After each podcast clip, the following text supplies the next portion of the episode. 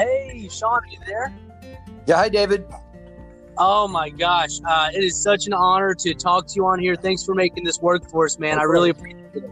Yeah, well, th- I mean, thanks for having me, man. It's awesome. Uh, absolutely. So I'll go ahead and do my intro here. So, uh, hey everyone, welcome to the Magical Stories of Healing and Spiritual Gifts podcast. Uh, my name's David Staub. I'm here with my lovely wife Megan.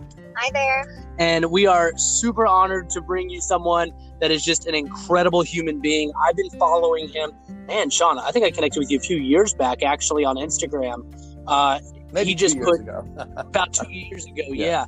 Puts out such inspirational stuff and committed to just putting out love and gratitude and just constantly uh, a, um, a student of his craft. And he's, you know, taken something like such as addiction and turned it into not only uh, personal successes, but so many professional successes, man. I've been following you for a pretty long time. And uh, I just got to say, I appreciate you making time for us. Uh, Shawn Casey is also the founder of Gift of Addiction, which is, su- I can't wait to get into this because that's such a cool concept. That's so backwards to what society it's all about. So, uh, welcome, man. We're so happy to have you. yeah, yeah, it's, it's great to be here. And um, anytime I have an opportunity to, you know, share my story and, uh, you know, share share the truth, you know, and uh, share the spread the message. Um, I'm I'm always here and ready. Awesome, man. Well, again, we, we appreciate it. We're happy to uh, dive dive in here, and I actually, um, you know, that's something. This is I'm, really interested in this one too, just because I battle with addiction for a lot of my life. I'd say the first 28 years, heavy heavy in binge drinking Yes. uh, with, with with alcohol. That was my big one, man. I use that as such an, as, as an escape, and it just Right. led to it was just it, it just led to so many horrible things. But uh, it's you know I, I totally get the addiction aspect. So I guess to start out, man, um, Yeah. tell us a bit about your childhood. How'd you grow up? Um, you know, like a lot of people, uh, it was interesting. Uh, my mom was pregnant with me at 16. Uh, Oh, wow. So she was in high school.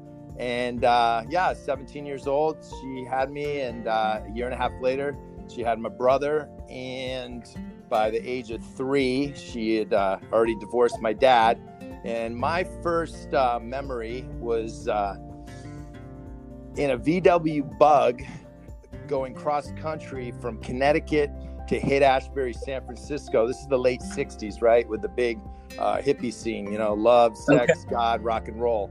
Um, Yeah. So that's um, that's kind of where my first memories of my childhood began, you know, going cross country and then uh, living in the Haight, you know, the whole hippie scene, you know, and Hmm. uh, my mom and uh, uh, stepdad at the time uh, were very involved with the, the whole movement. So um, I was right in the mix of a lot of LSD, smoke filled rooms of marijuana, having joints passed to me at, you know, four or five years old. And also, um, you know, also, uh, you know, kind of getting into the Bible. We had Bible study every weekend over in uh, Marin County. So we'd cross the Golden Gate Bridge and go over there. And so that was kind of my first, uh, you know, dive into any kind of spirituality. And it was, uh, it was happy times. Believe it or not, those were my happiest childhood times.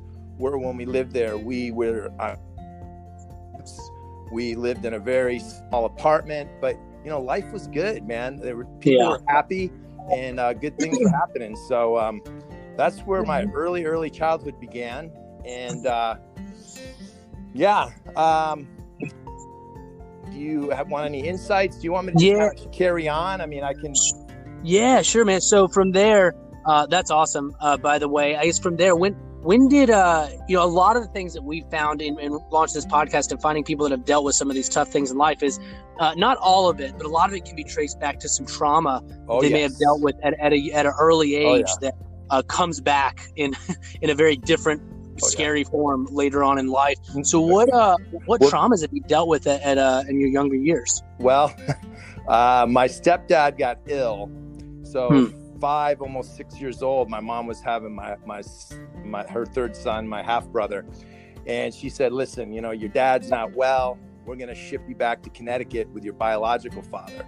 So my brother and I were put on an airplane. And we flew back, and my dad was engaged to get married. So he had his uh, fiance, her son, he was a successful sales guy making tons of money brand new house, brand new Jaguar and Cadillac in the driveway. So total contrast. So I went from, right. you That's know- what I'm thinking. I'm like, whoa, what So- a freaking shock. but along with the along what came with that was um, a lady that was very very unhappy that his two biological sons were coming and that is when the wrath hit me um, my whole Mm. life turned upside down and uh, a lot of abuse uh, intense physical emotional mental i mean the point of being tied and beaten until passed out you know I, I don't know how elaborate you want me to get on here but um, you know it was just it was uh, it was intense. Uh, my whole Oh life my changed, God. and uh, you know, we didn't have any social. It was kind of like shopping every day. You know, the report. Anyways, just um, I think you know the most important thing for listeners to know. There's just you know, here was a young boy that you know it just shattered. I mean, it was Right. continuous, uh, intense uh, abuse, childhood abuse. Man. my dad couldn't help it but let her win uh, Hmm. with you know we're disrupting her life he doesn't have to deal with us, so she's going to be in control of the situation and then of course you know he chimed in and kind of went you know did what he did too so um, that was kind of the the beginning of the end for me as far as emotionally and mentally and uh, Mm-hmm. two years later my my mom and my stepdad and my half brother came out to visit us and by the time she left she was just in tears my stepdad said and that she Hmm. knew she had to get us out of there Hmm. Uh, so fast forward we uh, within a few months after being there a couple years uh, we moved in with her at her mom's they didn't have enough resources to buy a house so we ended up living in a middle nice middle class neighborhood with my grandmother but for whatever reason um, the transition of even though there was a lot of abuse and unhappiness and craziness um, you Mhm. know had a good lifestyle with my my real dad and so Yeah. i went back to having nothing again and i kind of looked down on my stepdad for that and for Mm. whatever reason that triggered him and the abuse continued man Oh I mean, no. I was by second. Let's just fast forward. By second grade, at seven years old, I was that kid that was going to school with bruises all over him, and they didn't know what was going on with me. They put me in therapy. They put me there, and then so that is when I call. Um, I've totally went from early high childhood trauma to disconnection, isolation, and survival. Um, Mm. I, I couldn't trust anybody. You know, the people that are supposed to love you abused me. My mom didn't protect me, so I couldn't trust her.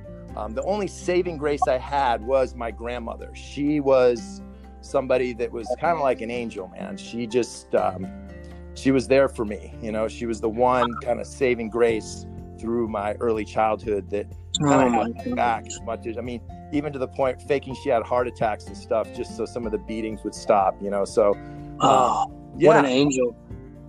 You Man, know, for me, my childhood, my release was sports. That's where I could kind of, I, I was very, uh, I was a great athlete. Yeah. So that kind of got me out in, in, you know, in my head and gave me a release.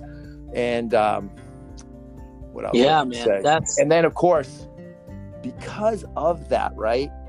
The authority figures, the first authority figures in your life, I, um, you didn't want to be my teacher. Any authority figure got a wrath from this kid.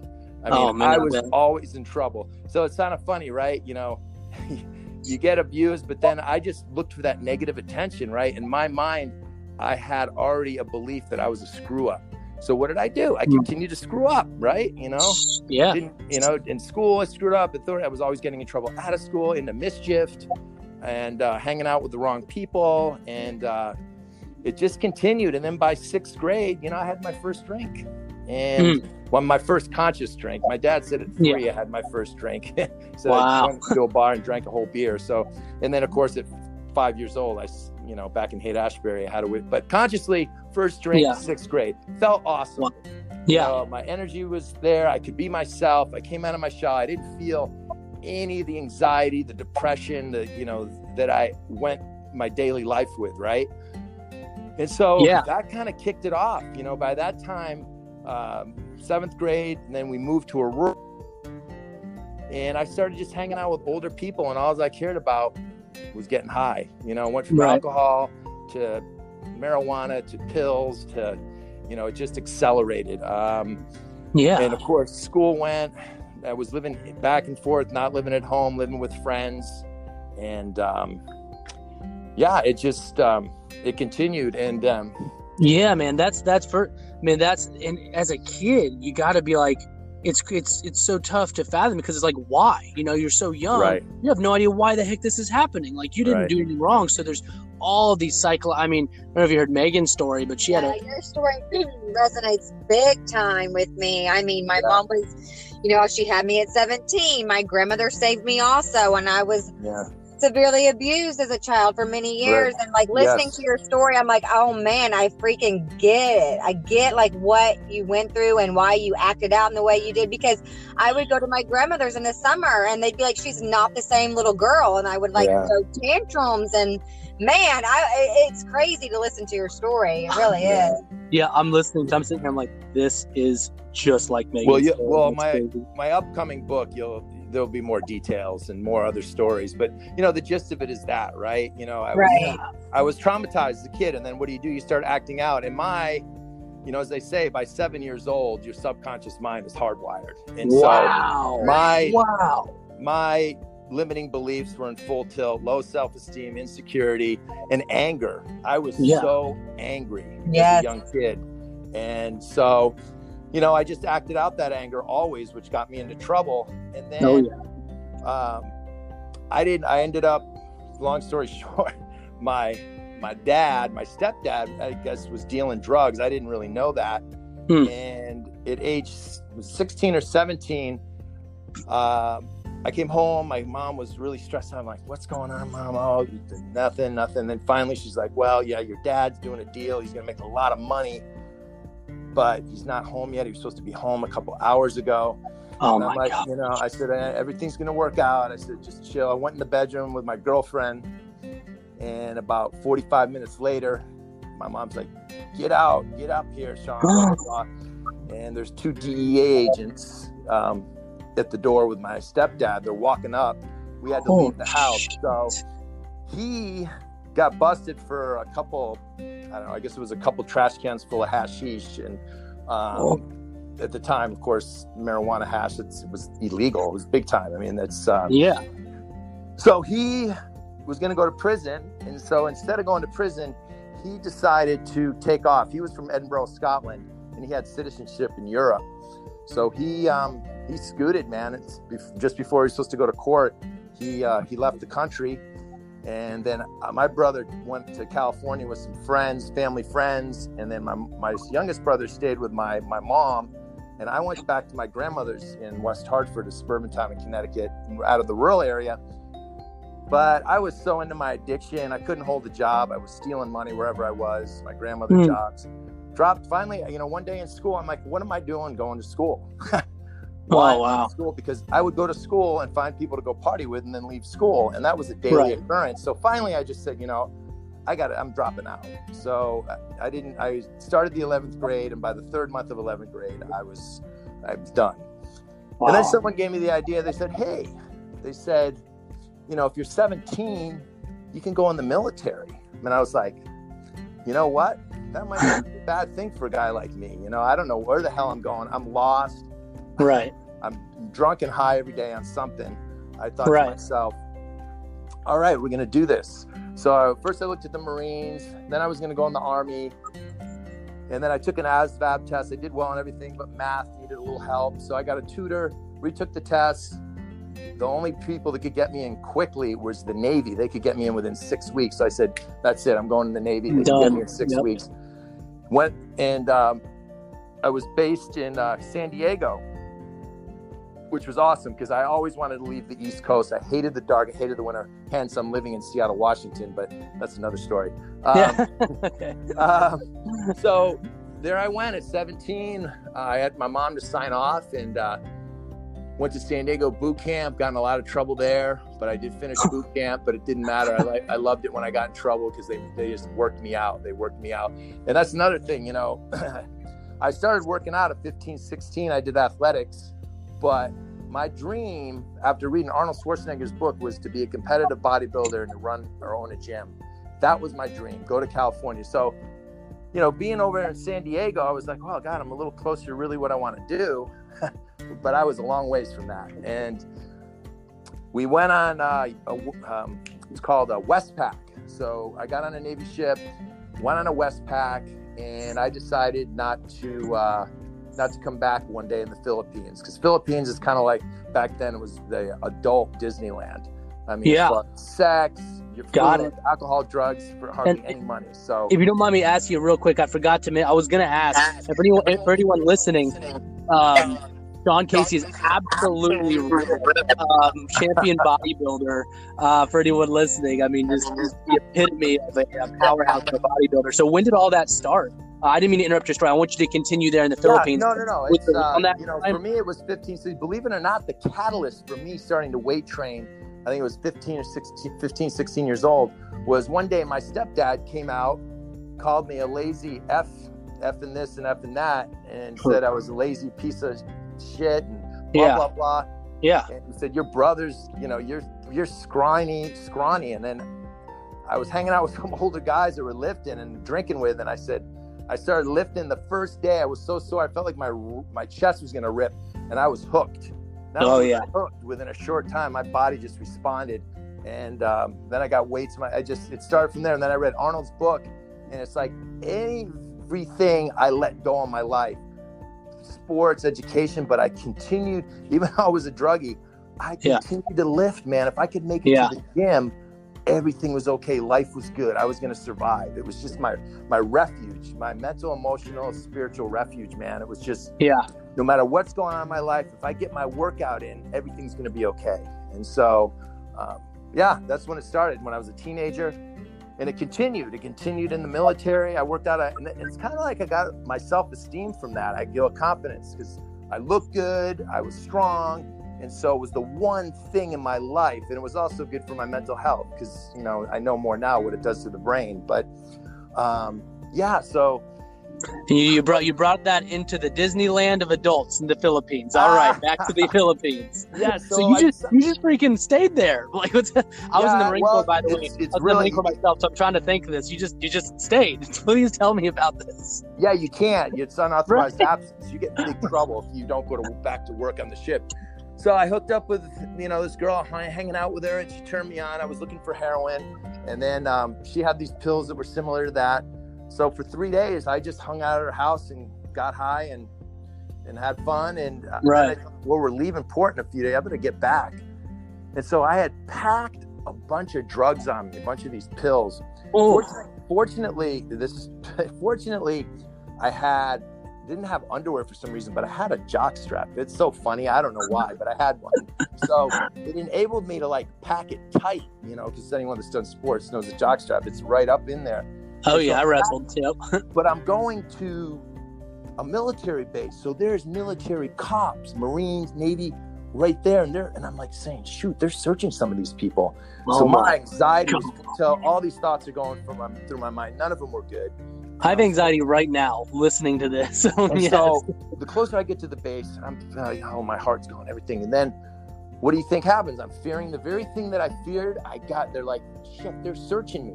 And I thought to Oh. myself, I thought I'm I'm in, I'm going down. I'm in big Yeah. trouble. I'm Oh. con- bringing drugs onto a military base. I don't know. I'm Oh. gonna, what's going to happen to me. But they patted me down, and for some reason, I went through. Whoa. What? and I was, I, it, I mean, I had like about six, seven of these. I mean, they're pills, but in this material, you know, plastic, whatever it was. But I, they just felt it, and because it was so connected to my body, I guess they just, I wasn't supposed to happen. So I walk on the base, Wow. and the master at arms of the police of the the Navy. Because they showed my ID and they said, "We need, we're, we're looking for you." The master at arms, so they handcuff me, bring me up to the office. They P test me. Of course, I come up positive for drugs. They said, listen, you know, for what's going on with you, we could kick you out. But since this is the first time this has happened to you, we're going to give you an opportunity to go to drug rehab. And if you pass through that, you'll, you know, get back on your feet, get back into your work. So um, I went to drug rehab, but I had to stay on the boat a few, a few days uh, prior, and I couldn't go out. I was restricted. So what do you think a guy like me did? I said, you know what? I'm going to connect with some of my friends, and I'm going to have them bring a girl on board. so I can still Oh, have wow. fun even though I can't. So you'll read about that in my book, but it's just another I was gonna. Your mind, dude. I, I, your mind just. You have such an incredible mind. I, it's interesting to listen to how it's used for total getting with mischief in your early years. so here I that, am, that right? takes that takes trouble. strategy. That drugs, takes but I'm intelligence strategy. thinking- I'm still thinking somehow I'm going to get over on it, and, and it worked. I bribed my friends for a couple of times, and there was a little porthole up there, and and uh, yeah, true story. So, um, but I went to rehab. I went over there. I flew over there from Philippines to uh, Miramar Base in San Diego Air Force Base, where they have a it was a six six eight week program. I think it was six weeks, and um, I did not think I was an addict. I was a young guy. I liked to drink and party, but I wasn't an addict. I wasn't an alcoholic. And Of course. Small group. Let's talk about you know your family and everything. I'm like, Oh life, yeah. life is good, man. I know what to talk about. Uh, but I had a good attitude. I had a great attitude. It was a great experience. Um, we had a PT test every week. You know how many push-ups, pull-ups, the two-mile run. Um, and so anyway, I won it every week, and then the six weeks they had the big thing, and I won the whole thing. So that you know, I was I was happy, right? I could we had Yeah. a workout thing going, and um, but uh, at the same time, my last week there, this is something I've dealt with my whole life. Is um, my I couldn't almost get out of bed because my sciatica was so bad, and I've had issues with my spine since I was a kid. So that was kind of the beginning of my journey of trying to manage pain in my body. So um, that was kind of part of that journey, and you'll read about that. But um, Yeah. anyway, so I just want to fast forward here because, you know, this. I don't know if this is interesting to you guys or you want to ask me different questions, but I'll continue my journey here, man. Yeah, man. Keep rocking. I'm loving this. This is Uh, great. So I went through re- I went through boot camp. Everything was good. They said, "All right, you're good." And um, one year, you're gonna get P tested every week. And I'm like, "Oh, that's cool, man. I can drink. I don't have to do drugs. Drinking's Right. cool. I mean, I can just whatever. I can get over it." Yeah. So not too long, about a month after, we went out to sea for up to San Francisco for a couple weeks, and uh, on the way back, my buddy's like, "Hey," he's like you know, if you shoot cocaine in your veins, it will be out of your body within three days. It's going to be in and out. It's not like you snorted it where it stays in your system. So at first I was like, come on, man, that's, that's yes, you know? And then I'm like, he's like, no. So of course, the, you know, my addict mind was like, all right, let's go for it. Maybe he's right, you know? I just justified it. So did that. It was, I got super high, but it's, um, Monday, I go in for the P test. Later that week, you need to go see the Master at Arms. I'm like, all right, I know what this Oh shit. So I'm popped, man. Cocaine, positive for cocaine. Um, Oh. At the same time this was going on, I'd been hanging off base and I had bumped into a teenage friend. Uh, no, yeah, a teenage friend that I'd gone to high school with all the way out in San Diego. I was, I couldn't believe it. And so I was partying with him and hanging out with him and he was up to he was up to some stuff. I, I was like, does this guy work? Not work? Anyway, he was um, he was what's called uh, hustling. Uh, Yeah. hustling, and it's more like kind of gay for pay.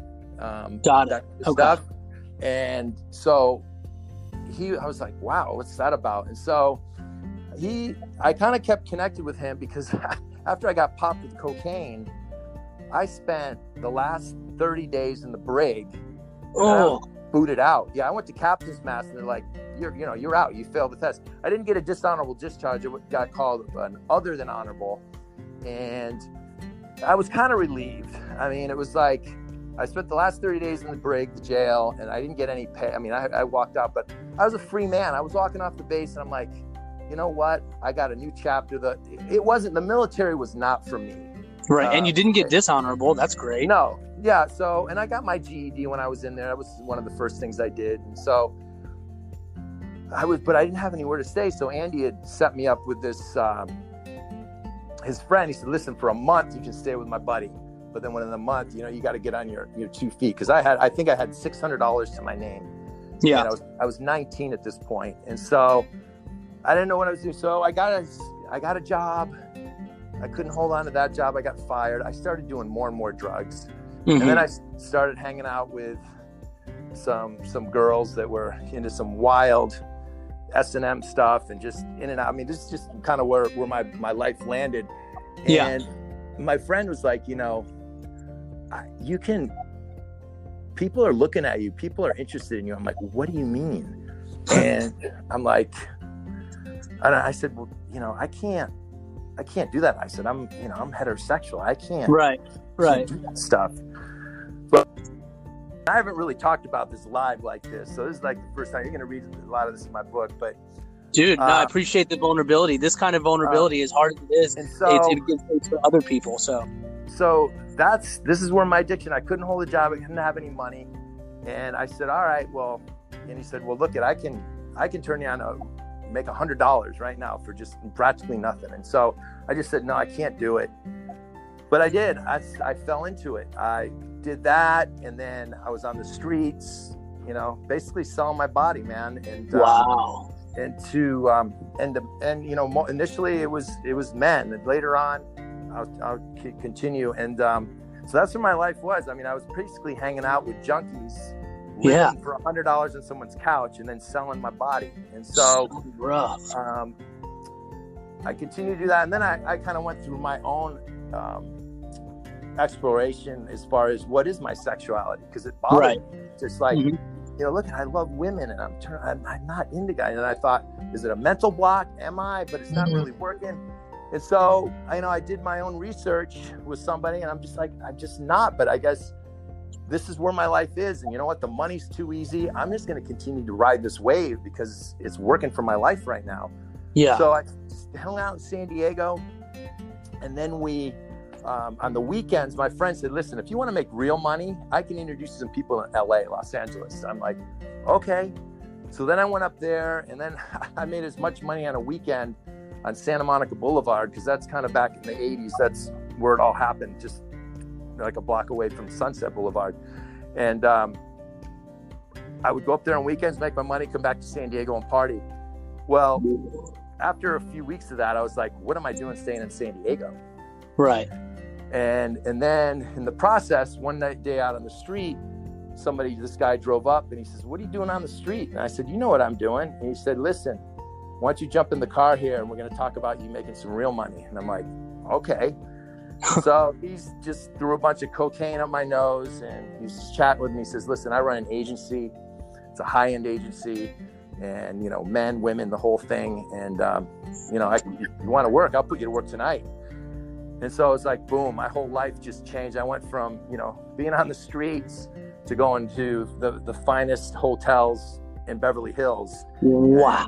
you know, and, you know, and you're, and I don't really drop a lot of names in my book because that's not what my book and story is about. But I saw a lot of, you know, Hollywood people, producers, actors, people that you wouldn't even know, uh, you know, are into that stuff. So, um, but for me, it was like kind of like kind of mind blowing. It's like, you know, you know, from Yeah. that, and then um, so I was more nervous about you know all these the, the glitz and the glamour, and I'm just like, geez, I'm just this kid, 19 years old, but okay, I guess if you know people are in this and there's this money, I'm just going to kind of continue. So um, that uh, I learned a lot about life. I learned so much. I mean, there's so much because nothing. Well, I had a couple bad experiences, but overall, I came out healthy through that whole journey. That you know, sex and I got into not only prostitution, but I got into pornography, and um, but it didn't take me down. You know, I was able some.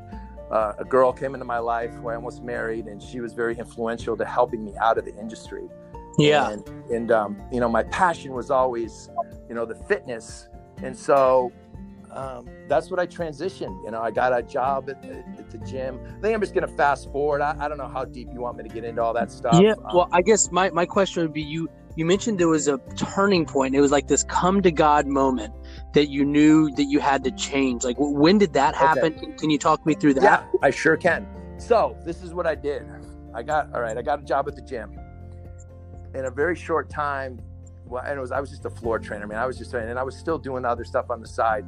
But one, a couple of the sales guys were out of town. I was taking tours, and the general manager's like, "How are you closing all these sales?" I said, "What do you mean? I'm just taking people around the gym and they're joining." And he goes, "That just doesn't happen. You're you're doing something and you're closing sales. So he's like, I want you to sell. I'm like, okay, I want to, I'll sell. and then once he kind of was like, yeah, you can sell. I was like, all right, I have a skill. It was something I grabbed right onto. So then I started reading the books, even, you know, going to workshops, starting to go to seminars and everything, you know. So I um, um, became good at this, my craft and my skill. And, and then it got to the point where somebody that was in the industry got a job at our gym in West Hollywood and said that when he left, he says, listen, I've been around people and you are the best in the industry. And this is the guy that won for like Bally's Fitness, a national sales thing. And he just said, "Look at you. You're better than I. You you sell." He says, "You should be making a shit ton of money. I don't know what you're doing, still sticking around here." And I'm like, "Oh, all right." Yeah. So I got my suit, got someone to help me with a resume. I tried to go look for other job, and I was still only 22 at this time. And so um, I didn't want to get in a suit. I love the gym business. That was my passion. That was my love. And so I just decided, you know what? I'm not going to do it. I'm not, I don't want to go do sales for some company. I want to do fitness and I want to stay in this business, in this industry. And then um, I remember someone said, well, why don't you make it a goal to have your, you know, be the general manager, part owner of your own gym? And I'm like, the guy's never going to leave. yeah. I chuckle because after I set that goal, four weeks later, I got a call from the owner. It was just basically the financial guy. He was never even there. And he said, I'm letting go of the general manager. He says, Do you think you can run my business? And I said, Of course I can. I know I can. I'm, yeah, let's go. Wow. So at 23, I got an opportunity to be general manager, part owner of, of a health club in West Hollywood. And so I was ecstatic. You know, I had read the books, I did the work, I set my goals. And so here it was, right? I was living my dream. And wow. I, I didn't get into the bodybuilding because at this point I had already competed. My friend, that's a different story where I was strung out on heroin and I was in jail. And then I, you know, I kind of had my first moment of truth. And I said I wanted to run a gym of bodybuilding. And that was kind of the turning point that led me to where I am now. Um, and so here, and then I was making more money than I was ever making. And so about three, four months into this position, I mean, I the gym couldn't go out he couldn't sell the gym. The gym was in bad shape, and I turned it around. But after about four months into it, uh, you know, I've been working my butt off. I thought, why don't I, I want to feel better? I thought, why can't I just go have a little bit of cocaine and a few drinks? Hmm. That's what I thought. Yeah. And I thought, why not? It wasn't, it was bad. Things were great. I just wanted to, oh, man, I'm feeling good. I want to feel better. So yeah. I'm going to go do some coke. Well, fast forward six months from that, I was full blown back into my addiction again. Oh. Coke every day, free basing again, staying up benders three nights in a row, um, oh. all weekend, turning on my employees to cocaine, leaving a pile of coke in my office, telling people, "Hey, man, you want to go there and get a line? You can." Blah blah blah, and oh. um, and uh, so one night in my office, I um, I just something clicked in me and I said, "Look it, man, this is happening." See, that's what I like to tell people. This is this all happened unconsciously. I didn't wow. know that was going to happen. I thought, "Hey, I reprogrammed myself. I read all the books. I, I created this. I manifested this. I am living the dream." Mm-hmm. Six months later, I'm going to lose it all. Yeah, I'm going to lose everything I had worked hard for. Yeah, and so that night, and I always, I didn't talk about this, but you know, I've always had this connection. You want to call it with God, your spirit, whatever. And it, it, it you know, obviously in my addiction, I was just kind of running unconsciously, but the connection was always there for me. It's just, yeah. I wasn't choosing to listen to it, and I wasn't choosing to really be guided by it. Mm. And so, on that night, I looked at myself deeply in the mirror and I reviewed my whole life and I said to myself, you know what? I am smart enough. I'm good enough, but I'm I'm fucked up. I'm a I'm an addict. I'm a drug head, man. I said, mm. there's no way I can change. I have a broken brain. How am I going to change my brain if it's broken? I said to hmm. myself, the only way I can do this is by. I got on my knees, man, and I prayed and I asked God. I said, listen. I said, I don't know how to live. I don't know how to love, but I need you to show me the way. And I was ready. Oh. I just wow. that was it. That was my commitment to myself and to a new way of living because I didn't know like I just didn't want to lose everything that I worked so hard for and I didn't want to start over again and looking at my reviewing my life and seeing my patterns of trying to get myself together only to fall back in this whole loop this Yeah. whole negative loop and um, i didn't know and I, so you know i started off i called it early in my my spiritual journey kind of my healing journey to loving myself because i didn't know how to love myself i got abused as a kid and believe it or not even though the drugs felt good it was just another form of abuse Yeah. and so, you know, I- so I talk about, you know, when you take away your addiction, that's why I don't believe addiction is a disease. I believe it is a learned behavior. Now, can you get addicted to drugs physiologically, mentally, emotionally? Sure, you can.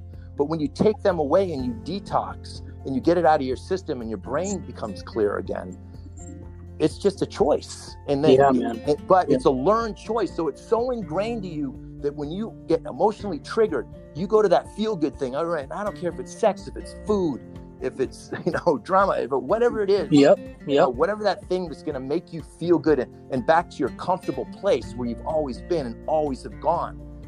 That is what the addiction is. It's just a coping mechanism. So when you take that away, you must fill it Wow. with your gift, your purpose, your you know your spirit. You must fill it with love, love for Hmm. yourself, and that doesn't mean you know all the pretty stuff. That means you know personal accountability, looking hard at your life and the choices and decisions you're making on a daily basis. And that's why I call it you know the daily practice of being conscious, not only conscious of your intentions, of your purpose and moving forward and your goals. You have to be conscious of those limiting beliefs and those emotional triggers that have kept you going back and forth into your loop. You Yeah. to have both.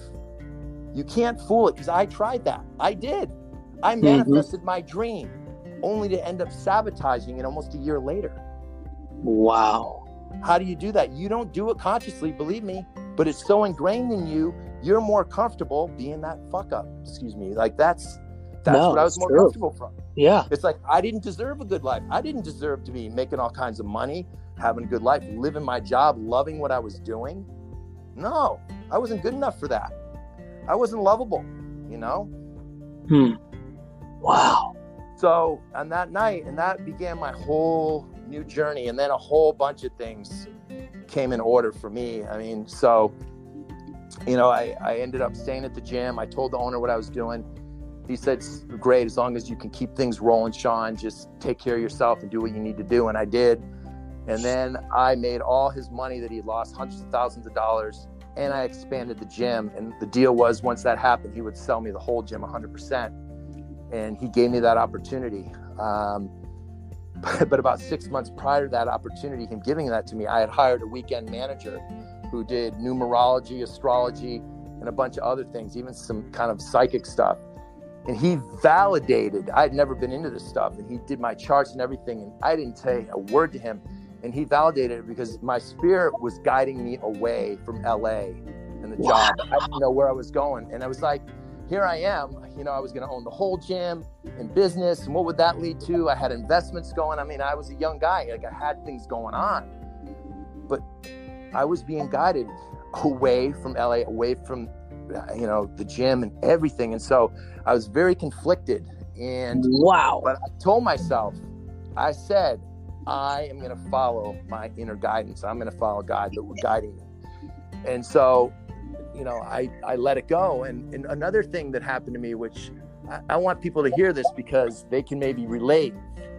I had never had a platonic relationship with a woman up to that point.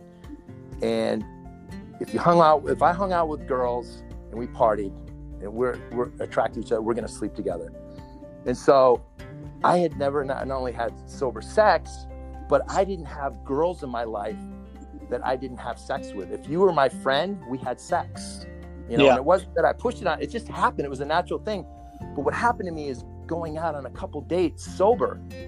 I went home with a date and, you know, in the midst of getting active, and I would close it down. This little voice said, You don't have to be here. You don't have to do this. I did that to two people.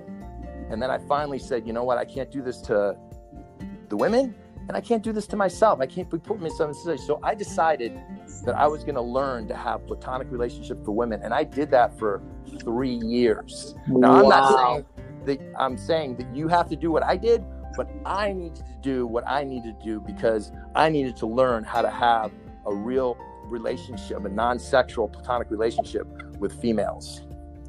Wow. Um, and so that's when, so we sold the gym, somebody else. I got a chunk of money, and I took a month holiday to Hawaii, Maui. And after a, a month, I was like, I'm single, I have money. Why do I need to go back to LA? Why don't I just live here? Yeah. So I decided to stay on Maui, and I went through a lot, a lot of deep healing. I did a lot of workshops, a lot of spiritual energy work, a lot of you know stuff that in the box therapy and out of the box stuff, sweat lodges, you know, guided shaman stuff. So it's um, That is did- awesome. I got into a lot of healing. But the thing about me is, I lived for the first year or two on Maui like a monk, and I didn't need to. I lived in like a 300 square foot thing. I lived on a wood plank. Um, I, I bought this car that was just, they call them a Maui cruiser. I don't know why. I went through this period where I guess on some conscious level, I thought for me to be a spiritual, loving person, I had to give up all material stuff, you know? And uh, I mean, I'm sure other people have gone through this too, but I did. I just, I was reading a lot of Eastern philosophy, a lot of Buddha stuff, and reading about monks. And I just was like, all right, I'm stripping everything. And I'm not going to have anything but just the basic needs. I'm going to eat, do this. So, yeah. uh, but then I came out of that and I was just like, listen, I don't have to suffer to be spiritual. Right. I can have a good life and I can be a loving, good person. And, Yes. um, but you'll read about that in my book. It's just, it's just, you know, it was my journey. I went, these are my experiences that I chose to go through to learn about myself and life. And, you know, I love so, that. but Maui was um, incredible. The first few years there were just a lot of deep healing, releasing a lot of trauma. Um, Did any of that involve plant medicine down there? I heard you say Um, shaman, so you know, because I was so on my recovery journey from Yeah. addiction, I just didn't, you know, I, I no, that's absolutely. so, but um, I know you mentioned that in one of your questions.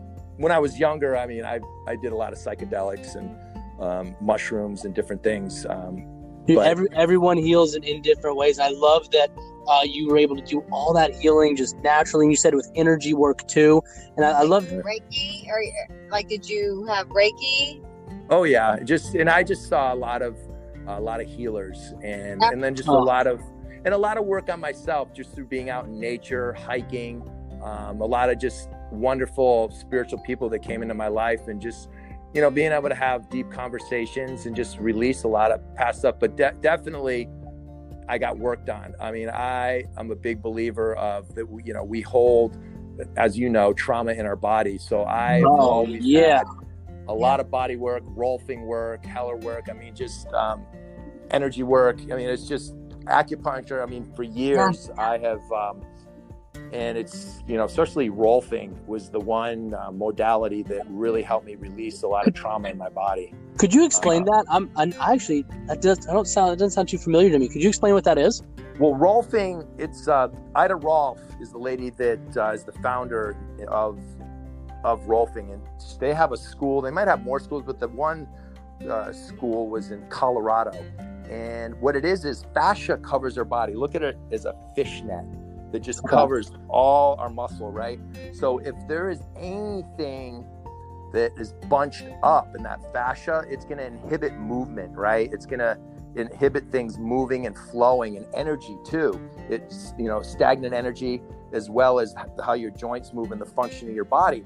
So what Rolfing will do is go in there and open up that fascia and bring it back to its natural state. It's like, you know, our bodies are in a sense plastic, right? So we can get in there and, and move and transform things. And so when that happens, you're going to release some energy. So, you know, if there's been trauma in there, it's going to it's going to be released.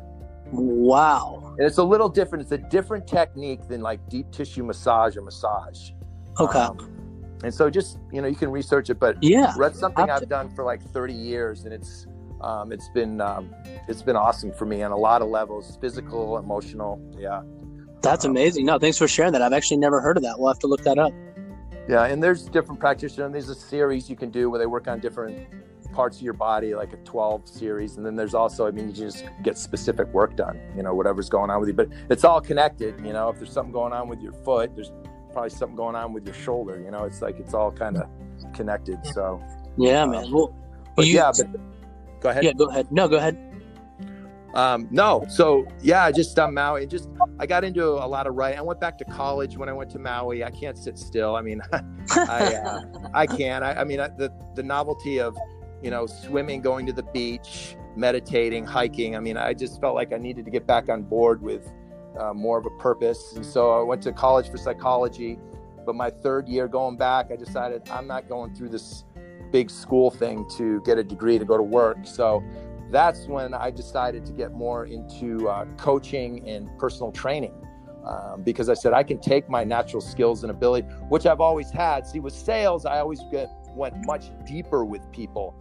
I mm-hmm. always was connecting to them on a deeper, more spiritual level.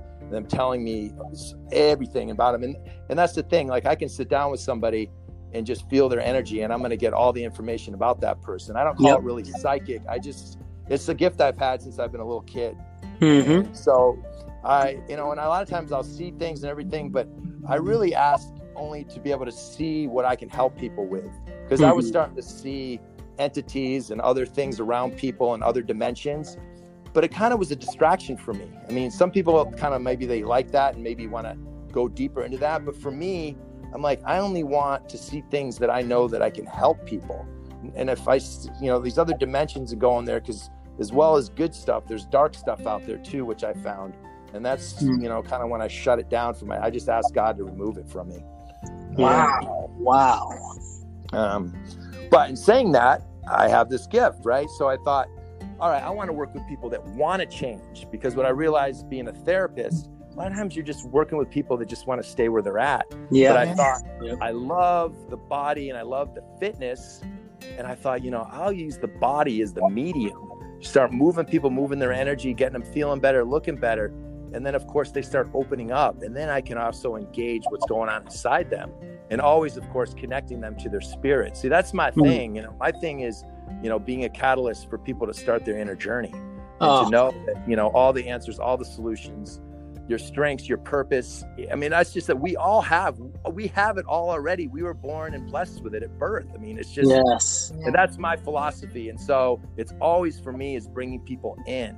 And then, of course, you know, you got to have faith, you have to have courage, and you have to have discipline for this. Faith, because you might not believe it, but you feel it. So you take the action, right? And then the courage to work through the shit that comes up your trauma, limiting beliefs, your fear, whatever that is going you know your darkness if you want to call your shadows. And then um, and then the discipline because it takes daily discipline to be conscious of your thoughts of how you feel of your behaviors and what you're thinking.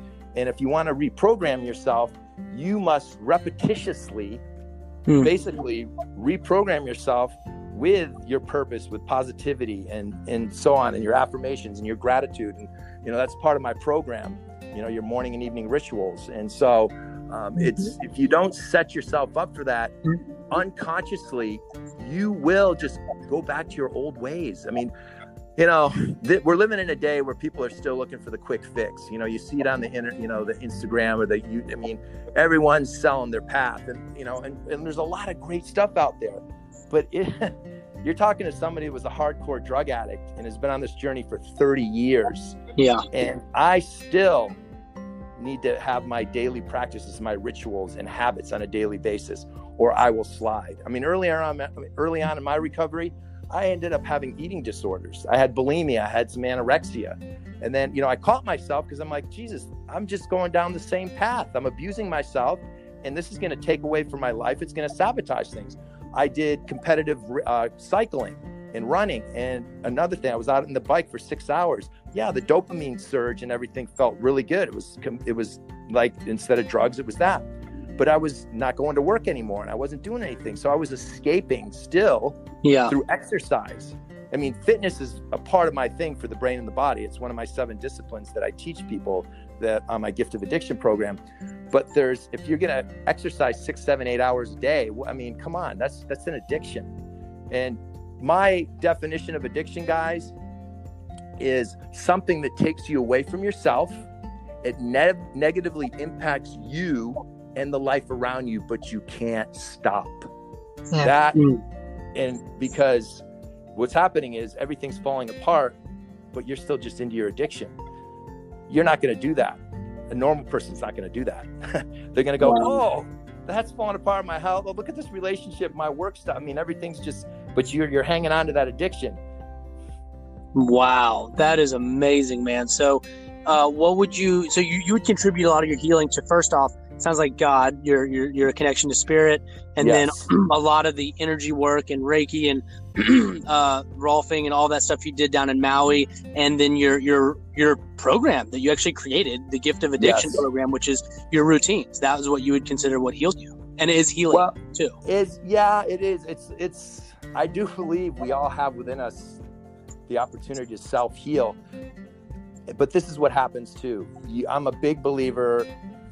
I mean, I don't. It's a big believer. It is what it is. So it's a law. It's a universal law. The law of attraction. You know, oh, we Oh, yeah. we are we are experiencing what we're thinking and feeling.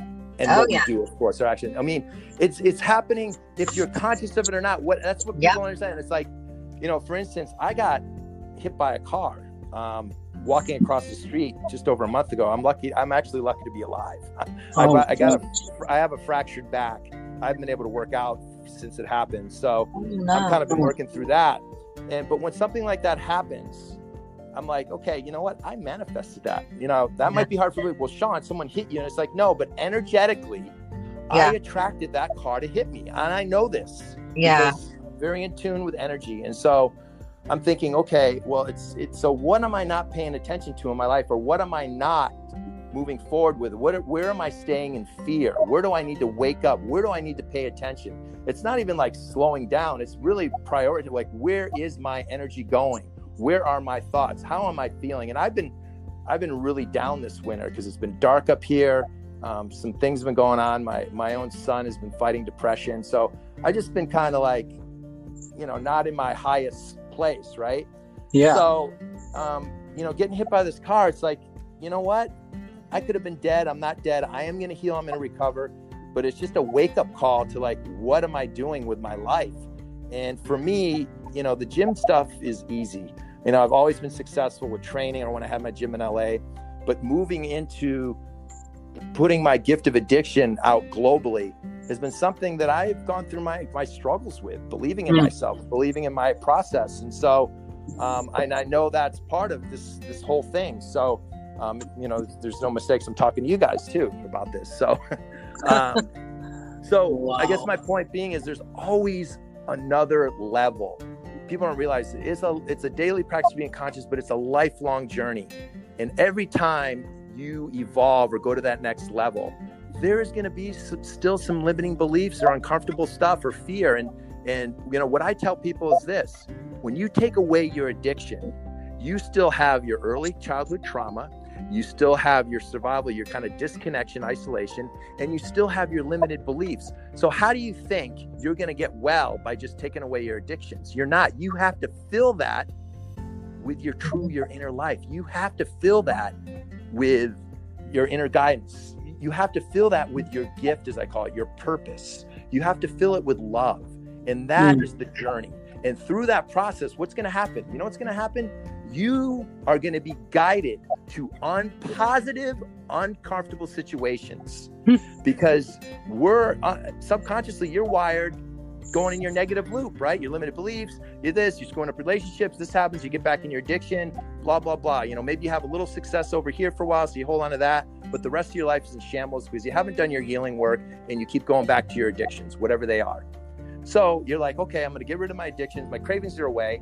So you're raw and you're real. And then you're being guided to these positive things, things you're being guided to because you're like, well, you know, uh, my my inner guidance or my inner voice is saying we're going to go this direction, and it feels right, but it's scary as hell. So what do you want to do? You want to run right back to what's comfortable, even though it's painful. It's more comfortable. Yes. Yeah. Oh my gosh. So- yes. That's where, it, and and that's why it takes the faith, and it takes the Mm. courage, and it takes the discipline, and it is hard work. That's why it's such BS that you're going to go do some weekend workshop and transform your freaking life. Now, I say you can begin the journey going to some weekend workshop. You can be excited. You can make the decision to change, but that is just the beginning of the transformation.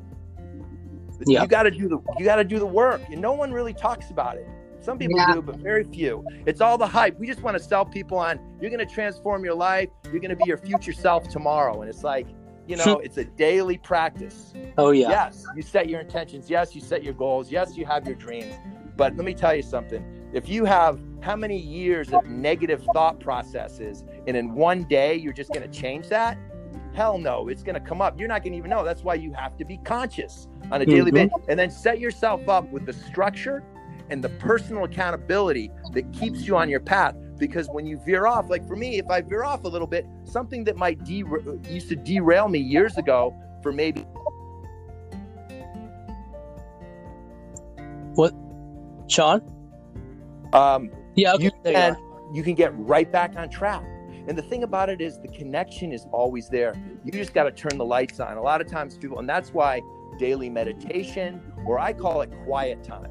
You know, if you're not comfortable with it, just where you quiet the mind and you go within and you have that you develop that relationship with thyself, that inner voice. You want to call it your hmm. soul, your spirit, your God voice, your heart voice. And that is where the magic is. And then for me, pen to paper is a big thing that I teach people because what's within you when you ask questions will come right out on paper, pen to paper. Surprised with that stream of consciousness, your truth will just come out on paper. I love again, it always comes out to action, guys. It's always about action because we can think good thoughts, we can feel good things, we can have great ideas, as you know, but it's the follow through. Yep. Then Yep. that's what builds more momentum, more situation experiences, and people will come into your life to support you on your journey and in, you know achieving your intentions and goals. And so Dude, that was that was freaking awesome. We have about three minutes left on this I thing. I know Um, there's so much to cover, man. I'm, I'm sorry. I probably just no, this is it, awesome. but No, um, this is amazing because I'm resonating with everything that you're saying. I'm loving it. and then I guess the last thing I'll say, because it comes, it feels so true to me, is you know the healing journey to loving yourself. And what I talk, I have an eight week course, and I talk about this.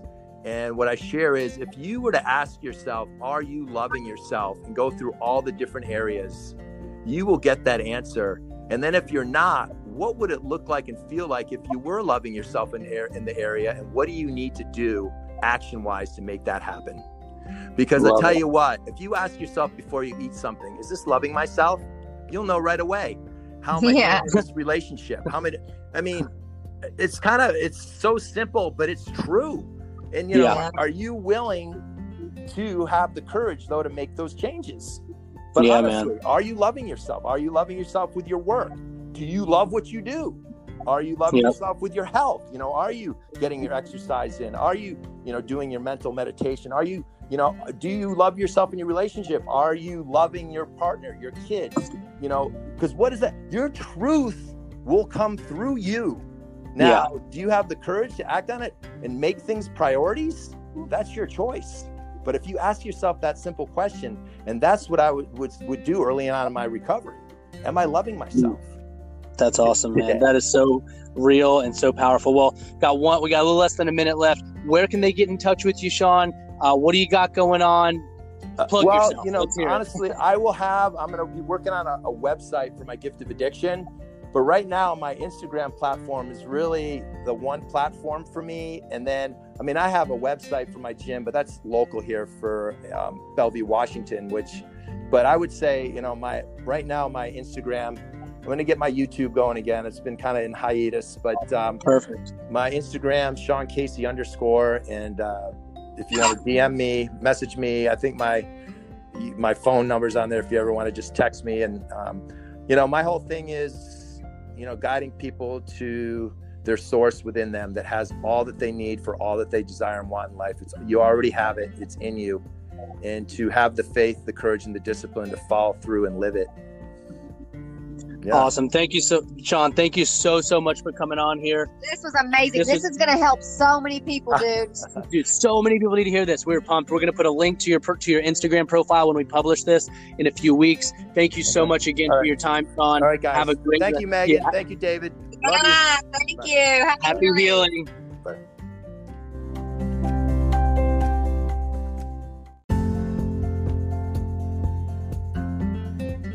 Hello. Hey, Hey, guys. Yep. How are you? Hey. good, good. We're so happy to have you back on. yeah, it was, it's quick, quick turnaround. Um, I know it. Well, I'll do my little intro here. Uh, okay. Welcome everyone to the Magical uh, Stories of Healing and Spiritual Gifts podcast. I'm David here with my lovely wife Megan, Hi, y'all. and we are bringing Shawn Casey, the man, the myth, the legend, back on. We had such an awesome, awesome first podcast, and man, we even got off it. We are like, "Whoa, that was awesome!" I know. You're just, I'm uh, like, you don't even have to hardly ask him anything. I know. Uh, you Yeah. we leave the questions like you just ran with it, and you're such you're such a you're so well spoken Oh, in your thanks, your man. story. And Well, uh, hey man, guys, thank you for how's everybody doing? um, yeah, I, well, when I got off the call, that's what I thought. I said, "Gosh, I did all the talking," and I know I'm your guest, but sometimes there's interaction, you know. So I was like, you know, I wasn't getting any of their insights or their feedback, and and then I thought, you know, I talked a lot about my story, a little bit more about my my past, and I'm always wondering, well, gosh, did I get into more the solution, more you know the the journey of you know overcoming addiction, going through my healing, and uh, you know all the uh, the gifts that have taken place you know since that day 30 years ago, as well as the challenges. Because you know I want to say, just because you quit your addictions doesn't mean you get well. Doesn't mean your life Right. gets better. You know, for a lot of Yeah. people, their life will continue to spiral downward because of not going through their their healing process or even having an understanding of how that works. They just think, well, gosh, I'm, I know this is bad for me. My life is unraveling, and uh, you know, if I quit my addiction, my life's just going to get better. And and for a lot of us, and myself included, initially, it got worse. You know, emotionally, I was, you know, I went through depression, and you know, I was still, you know, searching for something to escape with, and I knew it wasn't going to be drugs or alcohol because you know I made that commitment. I also made that conscious commitment to following my inner guidance, and and so it was about honoring my truth. And then, like I talked about last week, you know, I really when I get honest with myself, you know, it, it, the healing journey to loving myself just stays true over and over again. Mm. Um, because let's face it, most of us, you know, all of us have dealt with some kind of trauma. People that have had hardcore addiction, probably a little more intensity from what I've read and learned from, you know, people that have done the deep research on this uh, subject matter of addiction and trauma. so, that being said, uh, people that have a lot more intense trauma, just letting go of the addiction, you're going to have a lot of raw and real feelings, right? Um, Oh, Oh, yeah. yeah. so, absolutely. um, and that's why it's it's hard. It's it's really really really hard, and to stay the course, and and that's why for you know a lot of people in the kind of a recovery um, community, you know, a lot of it is you know how long have I been in recovery, or how long have I been abstinent, and you know, for me, I've had wonderful experiences in my life and have been on you know success in all areas and healthy and and and then there's been other times where gosh i've been down in the dark man depressed not for as long because i have the tools today but you know you're still gonna be you're still gonna go through the challenges man. I mean that's life right? And that's amazing to hear from someone like you because you know and just coming from the outside i mean man, I know we've only kind of met over Instagram outside of this, but you know, you have so much awesome motivational stuff. You're so raw, you're so real, and you know, you're successful. You've overcome addiction. You have a family. You have a incredible son. You have all these successes. Uh, to hear someone like you say, "Man, the journey's not over. Like I still go through it, and you know, I've overcome addiction, but that doesn't mean it was just smooth sailing. Like it's it's such a beautiful thing because." You know, I feel like society paints this false sense of everyone being happy Oh, or yeah. people just because they're successful, they're happy. And you hit on, first of all, I really appreciate your vulnerability and everything you spoke about in the first one, man. Even like the, the drug stuff, the prostitution stuff, oh, all Oh, this. yeah. I mean, that's so vulnerable. Oh, yeah, And man. man, like people don't talk about that. Well, and No. I resonate when you said that, you know, once you become clean, then you have to like feel everything. oh yeah. You know, I doctors my trauma was horrible and for me weed was my my coping thing. Okay. But doc, doctors put me on Xanax and Klonopin Oh. off and on for 20 years. Oh, 20 years, dude. 20 years. Oh, And and so even though I wasn't like if I missed a day, I wasn't like, oh my God, where's my Xanax? you're But. I was only because my body became physically Oh, dependent on it. If I had two days in a row, if I traveled for work and I was like, oh shit, I forgot it, then I was gonna have like, might as well have the flu. You know right. what I mean? Oh yeah. And but when I, with the grace of God and David, I got off of it, and man, I Mm. all these things. I was like, oh my God, is this like how I would have been feeling all these Oh, 20 yeah. years? And I was just masking it. And it was hard. It was, right. it was intense. It was a lot. So like, I totally like, I, I get it, what you're saying. Yeah, man. No, and so Yeah. I pre- pre- appreciate that part. I love one thing. I'm jumping around so much, but you said That's something. okay. You had so many freaking nuggets. You had so many nuggets that uh, you mentioned the journey to loving yourself. Yes. and man that's that's that's i can't put the importance on that so uh, more because you talk about the programming as a child and everything you go through as a child with your family or trauma Right. and everything one of the deepest programming things i think that we all go through to some extent um, but some much deeper than others especially those with trauma or and or addiction is truly knowing how to love yourself and Oh, be yeah. happy with yourself Right. accept yourself and not be worried at all about others. You know, I think to an extent, everyone kind of holds on to some aspect of worrying what Oh, others yes. think, even if you say you don't. We all do to an extent, but at least at least being able to get to the point where it no longer affects your day to day. I mean, that's the, Right. such a journey and so tough. Well, as you said, you know, our childhood, and if we are coming from an abusive family background, and those are our first caretakers, those are the people, the authority figures that are supposed to love us, support us, protect us. And if those are abusers from the get go, how are we going to feel like we're even lovable? Something must be wrong with us, right? Mm.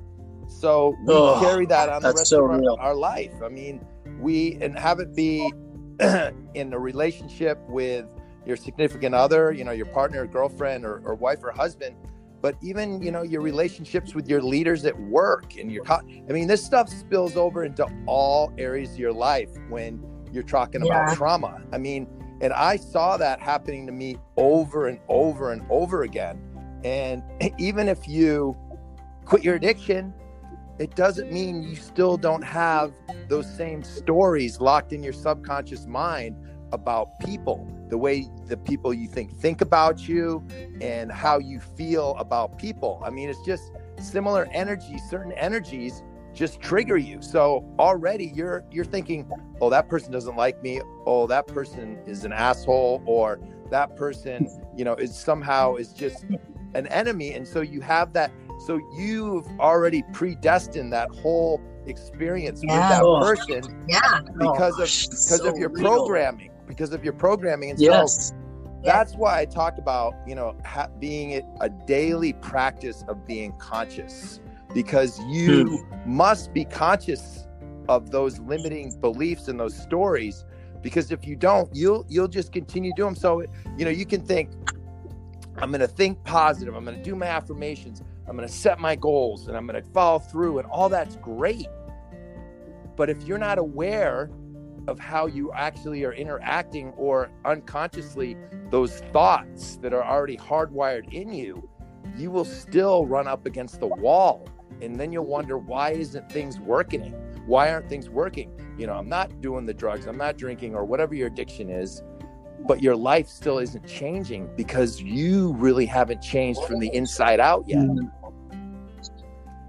And so, yep, yeah, man. That's and for anyone listening, that's coming from someone that's a uh, champion bodybuilder. I mean, absolutely ripped, has his own company and coaches right. people. So if it can happen to him, I mean, it to just understand that you're not alone. If someone's listening out there and they feel that way, and that's why if someone doesn't have a path that they're on, like some personal accountability and structure in their life, the chances of you getting well, getting better, and even staying off your addiction is so slim. I mean, the percentages are going to be so small. And even if you do, hmm. your life is still not going to be very fun and not very happy internally because you're still going to yeah. be carrying around all that trauma, all those limiting beliefs. It's in your body, it's in your mind, it's it's how you're wired. So that being said, yes, can you can you not only overcome your addiction, but can you have a fun, loving, fulfilled life? Yes, you can, but it is going to take some work.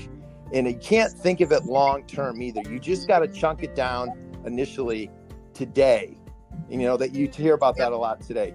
Just right now, right now, you know, I'm doing good. And then, you know, you you will build on that though. You know, it's a, it's a process. It's like, you know, people want overnight success, everything, or you want to go to like I talked touched on this last time, like a weekend workshop. This is just going to change your life. And maybe it can change the way you think. And you can decide, yes, I'm going to make changes in life and start your process. But it is a it is a journey, guys. I mean, you can't. It's not like in a blink of an eye. You went from however you were as a kid, and then whenever you got into your addiction, how many years, day in and day out, have you been living your life like that? And then all of a sudden, one day, you're just going to change your life you can decide to change, but before you really transform, you're going to go through some stuff, man. And yeah, that's why you can't do it with a broken brain. And I talked about this yesterday. And that's why, for mm-hmm. me, you can say one way. I used to say the only way, but it's an inside job. You got to go within. And like we talked about before, religious or not, if you want to, for me, it was, you know, God you know, and it's just listen. Yep. You're going to be guided. There's a truth within you, your soul, your spirit. Mm-hmm. And it's being conscious with that and then having the faith to follow through and the courage to work through the darkness when it shows up, if you want to call it your shadows, because that's the process that unfolds. And so you need the tools of accountability. And that's what I do with people. I have that path. As I said, I have the seven daily disciplines, which are, you know, your sleep, your nutrition, movement, exercise, and breathing. And then we have quiet time, which is you have it be meditation or just shutting off the mind, be going within, having that conscious connection, feeding your mind with good stuff, inspirational books, tapes, you know, workshop, anything that's going to kind of inspire you or support the journey you're on, that connection and then pen to paper. I am a big believer in the magic comes when you put oh, pen to yeah. paper, and that have it be your affirmations, your gratitude, your goals, your priorities. Yes. Oh but my also, gosh. Yeah. If you have something going on with you, just put pen to paper. If you're having a bad day or there's emotion, yeah. go with don't go away from your anger. Don't go away from your frustration or whatever it is. Right. Go, your truth is in there. All that stuff is is fear based. And so within that fear mm. is your truth. And sometimes you can't articulate it, but if you just kind of like put pen to paper, it will go through you. you. You know, whatever it is, or your solutions, or your answers, or you know, whatever that story is, and, and know that you know might come through, and you're like, yeah, that's not even true. Or maybe this new story that's through you, your truth. And so, pen to paper is so powerful and it's something that I have used for decades and I encourage people to use it every day. It's different than clicking it on your computer or your phone. You're part of that. It's an yes. energy thing. Um, and we all know for goals too and manifesting, I mean, putting pen to paper is, yes. is the way to go. Um, Absolutely. And first, and then the last thing is just morning and evening rituals, how you begin your day and how you end your day is very powerful too. And it allows you You are in our life, man. You are in our life. You, Yeah, I'm like, it's preach, crazy. preach. This is Yeah. the, like the exact stuff we're all Yeah. about. I love it. Sorry, I didn't mean to No, interrupt that's you. This is just so. awesome. it's crazy how synchronistic it And you know, We're doing good. We're doing good. you know, I can't tell you what it is, but for me personally, and, and the, the people, the many thousands of people I've worked with through the decades, they will say there's something that happens when I just start going through my gratitude, my affirmations, and put pen to paper. My Yeah. energy just changes. And when I don't do it, my day is not as good. It just isn't. And so mm. Yes. Yeah. it's so it's kind of like It's you want to call you know, a prescription for addiction or whatever, but just that alone, and then those tools, because if you don't have that structure and personal accountability, your unconscious mind will run wild. It's just going to take off. You don't even know what's happening. And before you know it, you're spiraling out, you relapse, have some kind of major drama in your life that, you know, and it just it spirals. And before you know it, you're like, holy shit, I'm right back in that damn place I've been for my whole life, you know, or how many years, right? Yeah. And um, when you Yeah. have these tools, what I believe is, sure, you're gonna get off track, but something that maybe would have derailed you for a week, a month, or even a year, maybe you within that day, because you check in with yourself, you set your alarm clock in your clock, it's three o'clock, and you take a deep breath, and you're like, God, how am I feeling? What am I thinking about? Oh, wow, man, I'm way over here with this. No, no, no. That's let's just get back on track. Go over a couple gratitude things. Life is good. That's What are your intentions for the day? And then if something's bothering you that badly, make a note of it and maybe revisit it later, but get back on track. You know, that resentment, you're so angry about somebody. Really? That's your anger. I mean, that person's just doing that. You know, what do you, because that's a big one, man. Resentments are huge, right? Things that trigger us and we get angry. And it's like, yeah. really? I mean, that person just did that. Why are you so angry? Like you want to rip his head off. I mean, or her, you know, it's like, come on, man. Just it's nothing. Take a breath. You know, you want to call it the small stuff or what, but it's really owning. You got to learn to own. And that's the thing. One of my principles, 100% responsibility for your life. Because so many people, especially when you're coming off addiction, because you want to blame your past, you want to blame these people in your life. They are the ones holding you back. They're the ones why, you know, you don't have a better relationship or more money or the better job or whatever it is, right? So, having those personal accountability tools are so valuable and it's going to be the difference between you really being able to transform your life or not. And um, so this is what I have. If you, I'm just going to run down really quickly, guys, kind of like my 12 kind of life principles if you want like long-term recovery and healing in your life. And so my first one is really making that personal kind of conscious commitment to connecting, you know, I call it your life within you, your gift.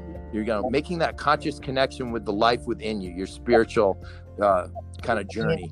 And then number two is I talk about, you know, source energy, universal energy. We are all connected to this energy. Or if you want some people, if you want to call it, I put kind of spirituality. Brene Brown talks about that, you know, because there's a lot of religions, but there's just something that we're all connected to within us, whatever your beliefs to. And that Yep. for recovery in your journey, you just you, you become conscious of that. You need to. And then, of course, number three is huge for all of us, but especially people with trauma is that love and connection.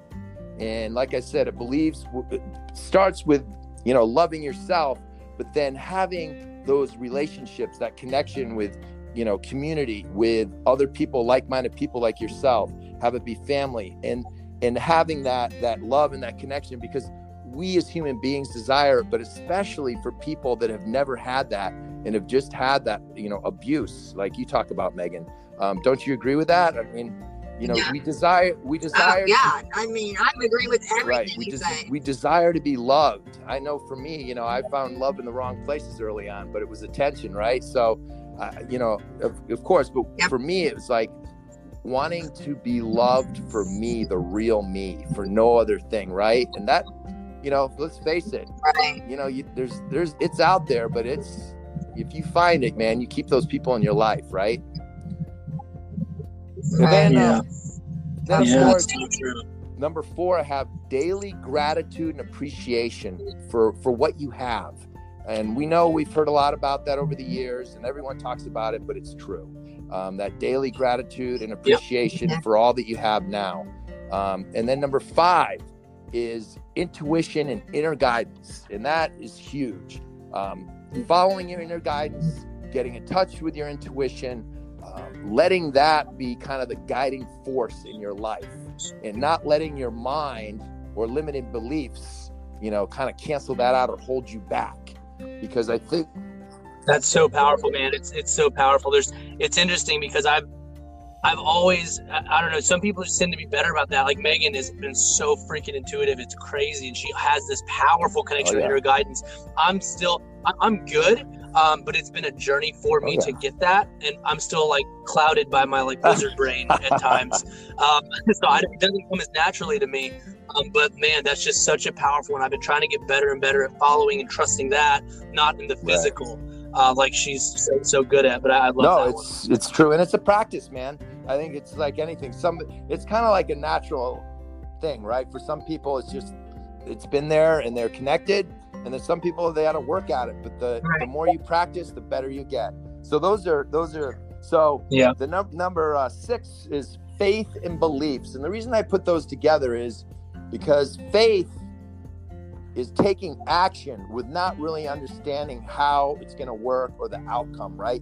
It's just, again, that inner guidance, that intuition. You just feel like, gosh, this is right. I know this opportunity, this person, I, I need to meet this person. yeah. you know, I'm just going to make this move in my life. I'm going to take that job, or, you know, I've always wanted to, I'm being guided to a sunnier spot, and I'm just mm-hmm. going to do it. Or that relationship, or that person you're going to set up a meeting or maybe you're going to do that live workshop or you know whatever. It could be out of this world but it's like you know what? It just feels so right no matter what i think. Yeah. so not letting your limiting beliefs hold you back. And then of course you know your beliefs you know your beliefs if you can set the biggest hugest goal and dream and i talk about this all the time and you go to these seminars, dream big, you know, and live your best life. And I'm going to be a billionaire tomorrow, you know, and, and that's awesome, you know, and, and you could have that. It might not happen overnight. But my point being is if you do not believe within yourself, no matter if you write that goal down, say it, if that deep inner thing in your brain is like you're figuring out how, or you get stressed out, or you just don't know how it's going to happen, it never will. And they don't talk about that. So your beliefs and faith, faith going on, which you don't know yeah. the outcome. And then, of course, your limiting belief, and then your beliefs, like believing in yourself and in your cause and whatever your you know dreams and vision is. Um, it's so important, mm. and and we could get into that. Yeah, like the in the strength of your belief, your faith. Right. I always say, you know, your faith will make it yes. so. I mean, that's just it's huge. So, yes. and then I have number seven is taking 100% responsibility for your life. And we, we touched on that a little bit not blaming anything outside yep. of yourself for your circumstances and where you're at. That you know you are responsible for your happiness, your joy, your fulfillment, your abundance. And the funny thing about it is, we all have it. It's already, we've been born and blessed with it at birth. So it's actually just going in within yourself, getting it, and then taking that guidance and fulfilling it in the real world physically, you know, because we're all blessed with mm. farther. And that's it's the cool thing, right? It's like we are connected to the infinite mind. It's like all the greatest minds, anything that's ever happened in the history of the universe, we are connected. So if we mm-hmm. want that answer, if we want that solution to whatever we're going through, if we go within ourselves and tap into that consciously, we'll go. It's even better than Google, really. And so, and yeah, absolutely, Google, absolutely, not a bad thing either. But does I mean does um, how does that concept resonate with you guys? just knowing that we're all part of it and we all have everything and anything we want within us. I, I, love oh, that. no, I I'm a powerful manifester, and I know that anything I want to do or be or have, like done. So I, I, I get it. That's yeah. why meditation has been so big. Like that's another thing that it's taken me a long time to like fully get into but meditation's absolutely instrumental because that is quieting the mind and going within and like tapping into that and asking a question then just right. listening and feeling what the answer is. yeah no it's it's it's awesome and it's um yeah and you know what we're it's it's cool because even myself, like I'll be on track and on track and on track, but then sometimes I'll be going through something. I'm like, what are you doing, Shawn? What are you holding on to here? What what's this fear crap here? What's limiting? You know, you just know Yeah. you own it. You have the truth. Just and then it's the it always comes down to the action because you can know all you want, but if you don't go out and execute it, you just stay in that same place. Even though you know the truth, you know what the answer is, and you know what that next move is in your life, you're like, why am I choosing to suffer in this anxiety and fear, right? Right. So true. And then you take the action, So you're like. Crap, And I should have done it- that three months ago, a year ago, or maybe a few days, depending on how long you've been sitting with something, right? So, Well, and like the only limits we have are the ones we put Right. on ourselves. Exactly. So, uh, so the next one is mastering your thoughts and reprogramming your subconscious mind. And so, for anyone that's working through their addiction and trauma and healing, this is huge because once you can master your thoughts, you can master your life. And I mean, it is a mm-hmm. process. Yep. It is a process of being conscious because, again, you have to be conscious of the things that come up that have been coming up unconscious in your life from your subconscious, right?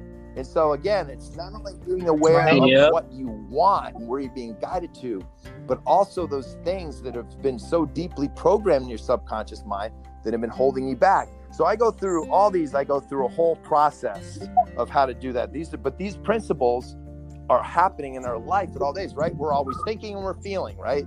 And then we're taking action. So and then what shows up in our life? We know energetically, whatever we're thinking and feeling, those are the experiences we're having in our life.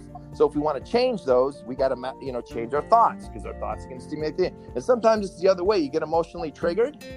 You're actually your emotions, and then you think the experience because our emotions, and I'll talk about that in a minute. You know, the body holds the truth.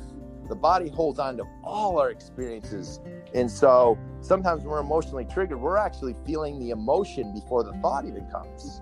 So, anyway. Wow. So the next one is just that. It's mastering, you know, the body holds the truth. And so what I mean by that is, you know, hmm. within us, in our cells, all our experience, but it also, you know, within our body holds the truth that's beyond those limiting things, the things that are in our body. So that's why for me, you know, the exercise and movement and going through healing, getting certain body work, energy work, anything where you're moving the body and breathing, you are going to be releasing energy. And to me, that is a huge part of your healing process and also, you know, just feeling optimal in your mind and your body, you know, moving and breathing and becoming more conscious and more sensitive. Oh yeah. But the body holds the truth. And there's a good book called The Body Keeps the Score. And um, that's by a guy over in, uh, where is he? Basil uh, he's over in Europe somewhere, but he's a really famous book and it's it's all about the brain, mind, and body and the healing of trauma. But he, you know, it's similar. So, you know, the body holds the truth. And then, of course, after that, I talk about um, healing the emotional triggers, healing your trauma and your coping mechanisms. Because let's face it, when we're emotionally triggered, we have certain coping mechanisms. and so before, Oh yeah. It's like automatic. it was we're gonna go get high, we're gonna go do this, we're gonna have sex, whatever the thing is, we're gonna go shopping. Maybe we're gonna get on social media for three hours. We're gonna binge watch this. I mean, it, you know, depending on whatever that addiction is, that you, where you're escaping from yourself, you're feeling, and sometimes you know it can be a happy feeling. You know, you're feeling great, top of the world. I want more. So then you go out and you, you know, go. Some women like to go shopping, or you know, some like to do whatever, right? Whatever that addiction is, and so Yep. you have to become aware of that emotion before you act. So I go into a whole thing about, you know, being able to take that hyper view and take a step back or to, you know, let those emotions come and go. I think it's like 90 seconds. Uh, research says, you know, when an emotion comes and kind of takes over your body.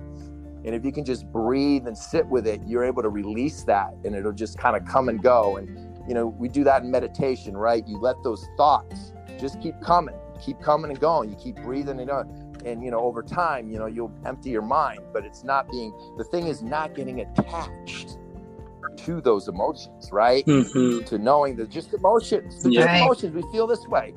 We don't have to let Yeah. it take us over. And then we don't have to, you know, we can have different coping mechanisms too. We can have healthy coping mechanisms.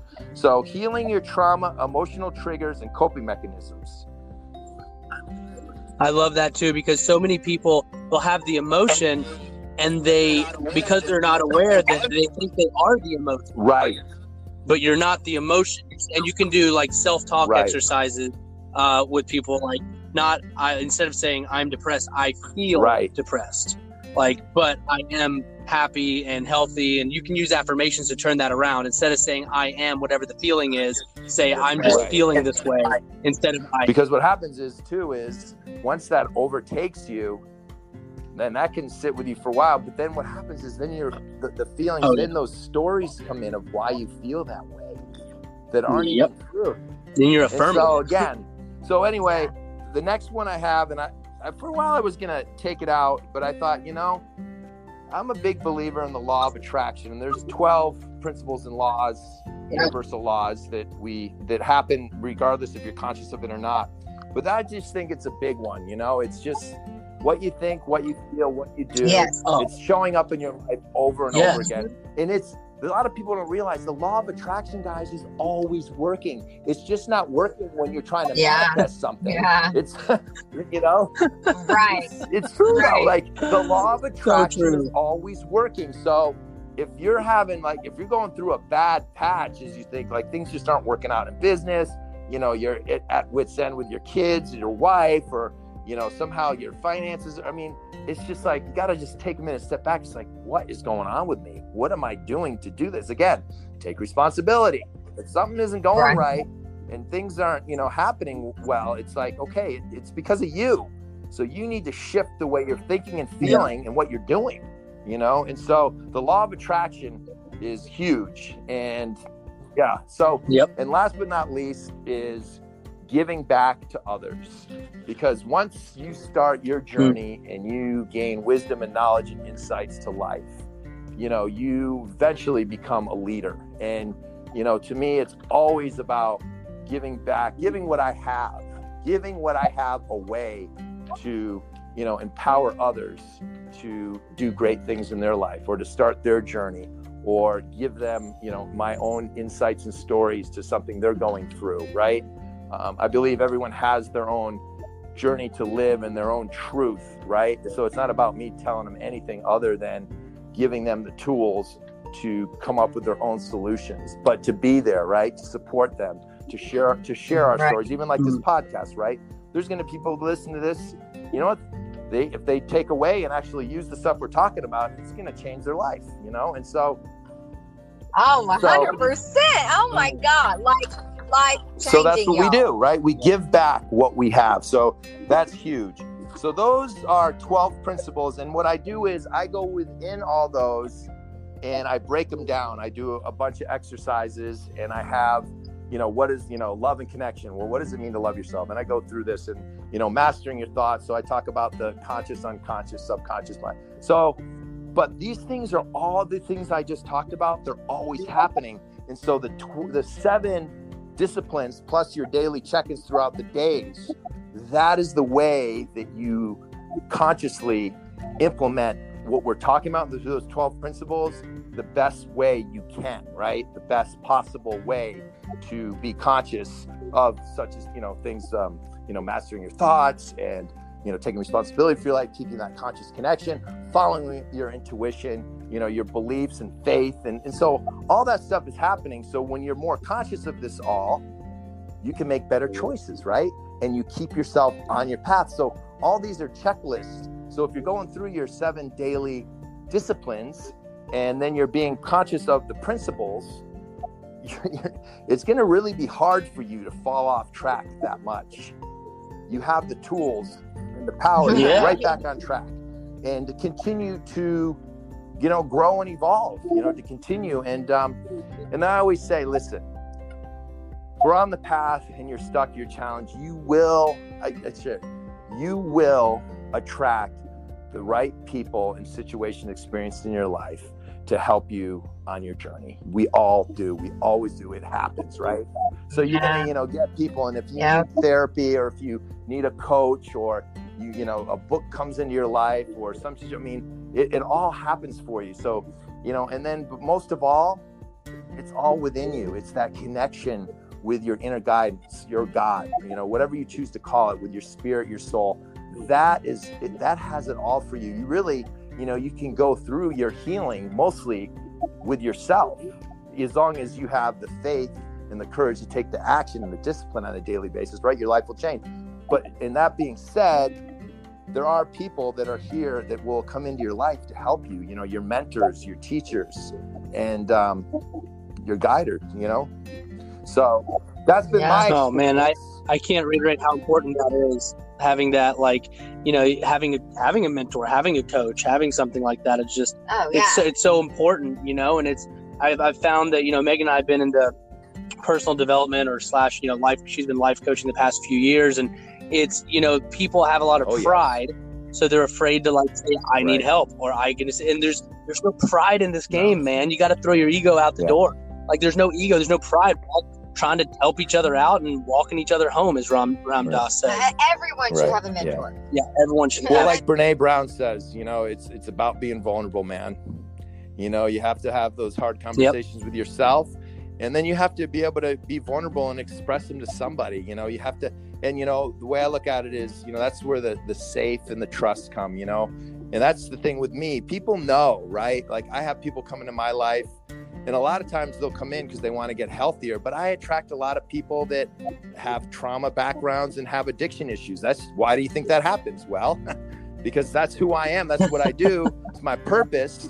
And so people Right. want to come in and then when i hear their stories it's like and then i start telling my story and i'm like look at we've come together for this reason. You didn't think you were going to meet a guy that's going to Yep. work with you on these levels did you? They're like no i just wanted to start getting healthier and come but during the consultation they start telling me i mean just the last client i had and and um, she's she had you know some trauma some sexual stuff everything her therapist and she came in there and she just thought i wanted to get shape and i said she goes when i talked on the phone she just goes she goes i got chills. She goes i couldn't believe that i'm going to be able to work with somebody that knows what i'm going through and just understands me. So it's just awesome. It's just how it works right? Like the right people show up in our lives when we need them and when we're and when we're ready.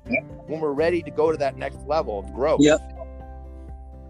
and that's just like in business too anything. Wow, that is so so true. again what does So it come down to? man. paying attention being conscious of what's going on in our lives with intentions. And also there's always so many opportunities in our life right in front of us. We don't have to search. They just show up. And then it's taking action though right? It's like oh man i had a conversation with the guy at a restaurant and i'm like you know what? There's something about him. I do this all the time. I'm like you know the conversation you had and your experience in this area i said you know i'd love to take you to coffee or lunch or something you know? And i just do that all the time and it's kind of it's an amazing journey. Your life will just unfold in some magical ways if you lead your life like this you know Man, that's awesome. 12 powerful, powerful steps. I mean, you dropped some absolute gems in there, man. Thank you so much for sharing that process with you. And how long you been coaching? How long you been doing working on this? Um, well, I've been on a on a kind of a intentional raw level. I mean, for the coaching, like for with addiction and everything, really, probably 25 years professionally, probably five years into my recovery. I mean, you know, just doing it. I've been, you know, I've been doing this work even my whole life. I've had this gift of connecting with people, right? But as far as like life coaching Yeah. and everything, and I got my certifications, even though I don't know, the certifications are great framework, but you know, I think you, you do your real work with your it just Right. it's the magic happens when you're just Uh, it's a piece Yeah. of paper, Yeah. as far as So- but um where I saw I'm like, I'm overqualified Yeah. at this point. but you know you understand what I mean. I mean it's great, but I think yeah, Yeah. I know. You we totally uh, get yeah. it. So there's no cookie cutter, right? So um Right. and and as far as um, the gift of addiction, though, has all come together within only the, the last five years. Like I didn't know that this was fully going to be my calling, and really, I I've kind of not run away from it, but it was like, really, you know, because I don't. Because see, I look at addiction in such a different way than most of the recovery community. I don't talk about it a Yeah. lot. I don't talk about drugs. I don't talk about my past so much. The only reason I might bring it up or share with it is so people know I've been through it, you know, and I've been on this journey. Right. Um, but you know, this is I keep going into myself, and this is my purpose. So then I came up with this process. But I've been I've been doing a dance with this stuff for a good three to four years. Meaning, I, you know, I could have been like fully putting this out, but I just it's gonna be this is the year that you know on the internet, and I'm gonna get back on my YouTube channel. And uh, my book's going to come out in a few months. My first one, my second book's right away is the workbook. So the first book, as I shared last week, is more my story, more of a memoir, my insights, and then I'll put the seven disciplines and principles. But my second book is more going down all of them and doing like a, a dive, deeper dive into each of my principles, and and then to share people how they implement it into their life. And then I will actually too have a physical workbook journal type thing that I'll bring out so people can do that, and then eventually an app. But it's just, uh, yeah, the last five years, I've kind of known about this gift of addiction, but now it's like, okay, and it's behind the scenes. This is hard work to develop systems and everything, guys. This is not my strength. You know, I've just had this within me. I've been doing this work for decades, and it just comes naturally. But someone said, like, listen, if you don't create systems, how can you put this in people's hands? You know, how can you get let them take something away and use it in their life so you, you, need to do this this is or you don't and you don't have a business if you don't then you're just one-on-one right you're not going to be able to reach people globally you're not going to be able to go and speak and break break it down i mean you can motivational talk but at the end of the talk if you don't have anything that's it it's just a talk Oh yeah. Yep. Yeah. You will. That's going to change when this book comes out, man. That's so awesome. I'm, and I immediate one of the first things that caught my eye, um, a couple years ago when I connected with you was this concept of gift of addiction, because you know my experience with binge drinking and alcohol addiction. Uh, and again, I'm not, I'm not by any means anyone listening. I'm not trashing the way society goes Right. about um, alcohol Yes. addiction or anything like that at all. If that works for you, that's freaking great, dude. Do Right. what works for you. But I tried all that, and not any of it worked. Uh, Right. For me, just personally for me, for me, it was more re- literally reprogramming the subconscious mind, focusing on what I want to create, not what I want to let What go. was. What was most Yeah. important to me. Like it was all of this. And, you know, it's interesting. I love the concept of gift of addiction. I think it's going to be Well, huge, man. I think it's you going know to be huge gift because it's freaking stigmatized right now. Addiction is stigmatized and it can be a gift. I turned my addictive tendencies to my marriage, my Right. business, to you put all that all energy into the right stuff and what and just so i'm clear see i didn't know that addiction was going to bring me to my gift but when i dropped onto my knees and i went within and asked god Yeah. for guidance. It's like i didn't know that the life within me is my is the gift. It, the gift is already the gift is within all of us. It's our life within us. And if we take that gift Yeah. bring it to our consciousness and live it man our life is going to be amazing because it already is within us. It's just actualizing it becoming conscious of it and then living it. And that's the journey. That's where the healing takes place right because we're going to be guided to those uncomfortable situations just like me creating this gift of addiction you don't think this is uncomfortable you don't think writing my book and my story man i've been going i've gone through some emotional roller coaster rides the last year and a half i mean for sure Mm. and and yeah Mm. and because i am somebody that all my life being an athlete being in sales before i ran my gym and then even with my training it's like it's all about achievement and numbers and production and Right. with this stuff i haven't been able to Right. produce i have don't i have i've been in this creating systems and behind the scenes and like okay how's this work and you know people come into my life and building and it's like some of it's giving me a headache even going through my eight week course and getting up and being like a teacher it's like oh man i know but you know you got to have the what the why and the how and all this and you know it's just Can I ask you? Can I ask you Yeah. a question about that? Do you think that part of it is this deep thing within you that is wanting it to be so perfect because it's your baby, and it's like all this stuff you're creating to put out there, and there's this thing of perfection that you're worth that you're is you think it's something with that or am I totally there's- off I mean, there for or- sure, man. or- I'm a human being. There's they're not a piece of perfection, but just definitely. And then, of course, there's this thing that I had I think it has to be a certain way, which I know it doesn't have to be a certain way, but it has to be a system, you know, however it is, because that's all my Yeah. people are like, look at you know this stuff, you've been doing this, but we got to, you know, like people that have helped me, they're like, we got to get it out of you though, so we can put all the pieces together. Like Right.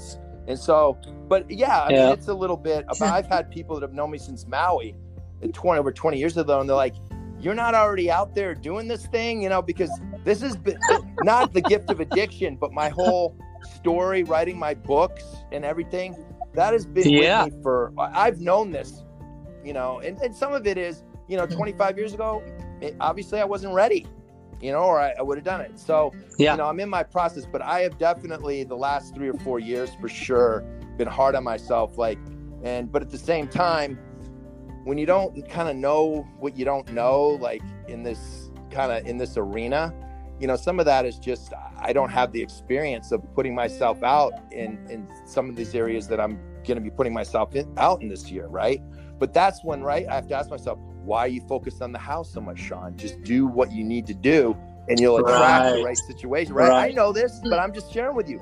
This is what I've been going through I have to give myself pep talks you know too. so it's um but it's it's huge i mean i would love to you know even have a couple more people with me involved with this because i don't i'm somebody that like i like to have people that are strong in areas that i'm not to be part of the team just anything i have because i love that i love uh, people that as long as we're we all have the same vision right you know that you're in business and so but you Yeah. Want to have a team Yep. that i am the kind of leader that's like yes i want this isn't about me this is about all of us and more than anything it's about the people that we're going to help you know and so yeah impact. that's that's Yep. what this is all about but i don't you know i can't this all this stuff. And then the next phase i shared with last week you know is going to be the marketing aspect of all this you know because as we talked about on the internet there's there's good stuff out there but there's a lot of stuff that's not that good but these guys are killing it because they're marketing right? So um, you know, this is a great yeah. product. This is going to be and i just need to stay strong. And again even me saying that you know i my belief and all my research i don't believe addiction's a disease just that statement there if you went into like the aa community and the 12 step program they'd be up it's not a disease yes it is Oh man, they have cognitive dissonance You know, to the extreme and I just believe, again, and that's not to say anything that 12 step hasn't done awesome for a lot of people. That I am, I, that's Right. not where I'm coming from, guys. But what I want to say is, you know, addiction is not a life sentence. It isn't. Um, Right. and I also, you know, that's just it. It's and how can some, and it's not. I think a disease creates victim. It keeps it creates a victim mentality. Man, I was And you literally hit the nail on the head. That's what I was I was just about to say. The thing that to my core that bothers me about the and I know this is controversial, but uh, that bothers me to the core about this whole thing of being a disease is it takes your power Yes. away. It's a victim. You know, You're abs- you hit the nail on the head. Yeah, and their whole and part of the program is you're powerless. And yes, I get it, but Oh. but you're not. I think you can. Yeah. I think you can have Right. power. And the thing I always go Yeah, back to is I get it, but but you're look not. at the journey I've chosen. Why do I want to go drink? Because I never drank to just drink, right? I drank to escape. So I Oh, yeah. it. Why Yep. would I take a bunch of pills? 100%. Why would I shoot dope in my arm? I mean, I wouldn't do that today because that's not who I am, you know? I, and that's not the way Yep. I'm going to deal with going through any kind of emotional stuff. I'm going to own it. I'm going to understand it. I'm going to learn from it. I'm going to work through it and I'm going to keep moving forward. I mean, that's my whole process, right? So, mm-hmm. to, so it's like, why would I even? So I don't need to. But you know what? Like when I had my surgery, you know, and I couldn't even move and I was in so much pain. Did I take some opiates for my pain? Yeah, I did. And you know what? I don't care. I'm not addicted to that crap, but I needed it. But you know, in some circles, they might say, "Oh man, you're an addict. How could you take pain pills?" It's like, well, I couldn't Right. move. I was in pain. You know, I I did. So there you go. It's all about what they're used for. You, Yes. it's like it's it's the use. It, it can be used medicinally. Shoot, heroin can be used medicinally, Right. but that doesn't mean that like it- you know you go off and do it ten Right, times in a weekend or something like that. there you go again with your belief systems. Whatever you believe, that's what you create in your life. So, anyway, and not to get on that rampage, but for me, that's part of my process. I believe that I need to make a strong stand on this about Yeah. addiction not being a disease. And my program and what I believe is a process that will enable you to overcome your addictions, heal Yeah. your trauma, and reprogram your subconscious mind. And it's a journey. It's a lifelong journey. So um, that's that's that's what I'm going to be. That's the work I'm doing the rest of my life. You know, that's gonna this is going to be my legacy. That's awesome. And um, and my is vision so is to be global. cool. My vision is to actually coach people to coach people with this process. You know, to be able to have a certification where they can do this work and have this platform and you know that's uh, and then have places uh, cities that have the um, the resources to have a place where there's a platform with a gym and yoga and healthy food and where people can hang out and, come together that um, you know are, are you know on the same path and working through. And and it doesn't have to be labeled as you have you know it doesn't have it's not about you being an addict to be there either right? So um, but just that place in your community that people that are working through and growing and together and to have that create to have that space you know? And um, because i think the, the brain and the body i mean it's all connected and, and we all know this and it's coming out more but you know i don't you know i'm a firm believer is like you know what science doesn't need to prove everything guys. I mean we know it in our hearts we know it in our souls you know Right. i mean th- th- that's another thing with today it's like if science doesn't prove it you know it's like well you know some things don't have to be proven. You just feel better you know you're, you're growing you're, you've evolved you're transforming your life you're doing these certain things i mean it works for you right? That's all that matters Yeah. You have no one to prove it to except So- yourself. all right guys oh yeah. of course we didn't even talk about fatherhood and all that stuff but we've been going on for a lot of good stuff I was. Um, I'm looking at my so- notes. Well, we yeah, we got about uh, got about ten minutes here. I'd love. I'd love to I dive just into feel that like with that you. was my biggest gift, other than my recovery, was you know my son and being able to break the generations of abuse and addiction in my family. Because Hmm. when I track back, I mean, I come from you know my dad was Irish Catholic, biological father, and so there's just generations trauma and addiction. And I was able to, you know, break that chain. I was able to give my son a loving, supportive childhood. Um, and the relationship where I have him today at 19 is beyond anything I could dream. I mean, we have such a bond. Um, and that, That's you know, that alone, just being able to experience that, which I didn't, it wasn't even on my, my list, right? I didn't think, I didn't even know, was I going to get Yeah. married? Was I going to have a family? Um, but I did, you know, and that was because of my recovery, my spiritual journey, and my healing journey to loving myself that allowed me, that gave me the opportunity to to have that. And um, yeah, so I mean, I really that's that's huge. And for anyone out there that was like me, you know, just struggling with you know relationships and um, you know, it's it's possible, and you can, you know, with the right tools and the right mind, you can um, you can have a awesome experience uh, with your kids. You know, you can break that chain because most of people that have been abused um, continue the abuse. That's what they know. That's what they give. What they got. That's- You give what you got. So I was able to go Yeah. through enough healing ten so years before um, I had my son, and so um, that was, you know, as I said, my greatest gift, and also being able to be there when um, my ex-wife was sick with MS in Hawaii, and um, you know, being able to take responsibility for our family and to do all the right stuff, and eventually move us from Hawaii to here, and uh, you know, without losing my mind, right? Again, it's, Yeah. Wow. That's a whole other Yeah, kind of battle. and then at 40 years old, pretty much starting business all over, walking down and handing out cards at Starbucks in the community, and just Shawn Casey, this is who I am, what I do, you know, and you know, and now the last 11 years, I've been, uh, I've had this successful uh, business right in downtown Bellevue, and doing incredible work. So Amazing. you know, there's you're always going to be challenged, but if I didn't have the tools that I've had in my my journey, and I just I wouldn't be able to um, be where I am today.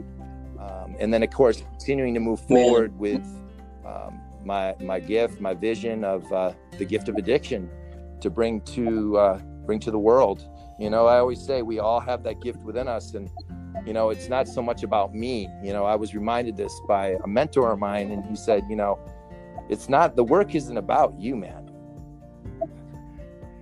It's it's about it's about the people, man. It's about the people that you're that are waiting for you. You know, it actually kind of brings me to tears, man. Oh, yeah. It's just you know, it's huge, and when you know you have that responsibility within you, man, it's you know, it's it's Yeah. you got to do it. You can't run from it. You can, but I always say, what's my biggest fear? My biggest fear is like not being, you know, living long enough to to get this out and to live this, you know, and that's that's my truth right there. Mhm. So, you know, That's We're- so powerful, man. You have no idea how many people you're already No. impacting, brother. Like you, um, it's crazy, and you, you hit the nail on the head. Like I got a message. I put a video up about it yesterday, and this lady um, randomly messaged me and messaged me a video of her son playing some music, and she's like, uh, I had no clue who she was, and she was like, he unfortunately um, took his life earlier man, this month yeah.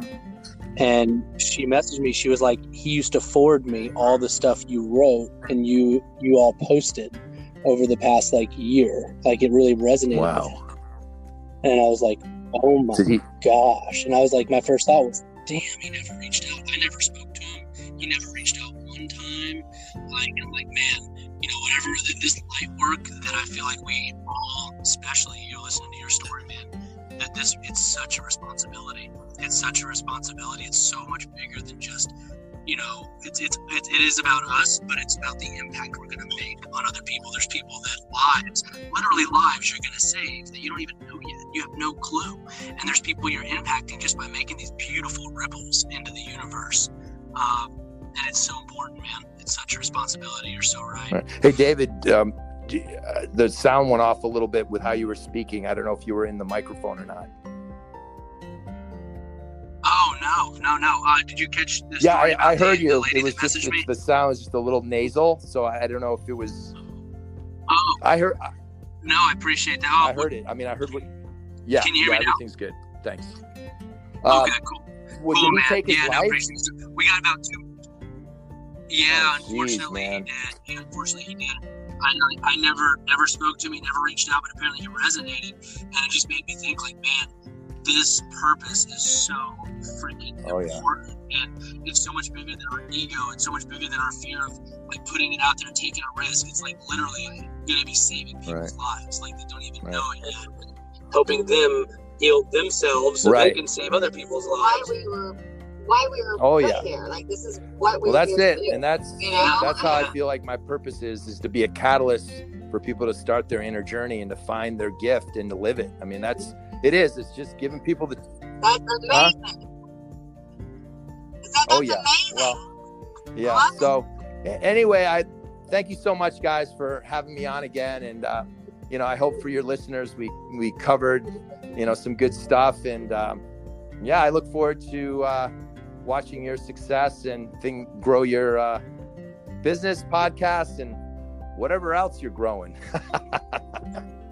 Awesome, man. Hey, you too, brother. We're so honored to be uh, Yeah, thank you. listening to you before you freaking take off and Ah. go global. Don't forget about us, people, whenever we go uh, when you're running the Uh, world. well- all right? no, we'll stay connected. we'll stay connected, guys. Um, love you guys, and uh, Absolutely. I look we forward to will. uh, All right, love you too, Bye. brother. Yeah. Okay, bye bye. Have a good, happy All healing, right. man. Bye. Happy, Happy happy healing. healing. I like that.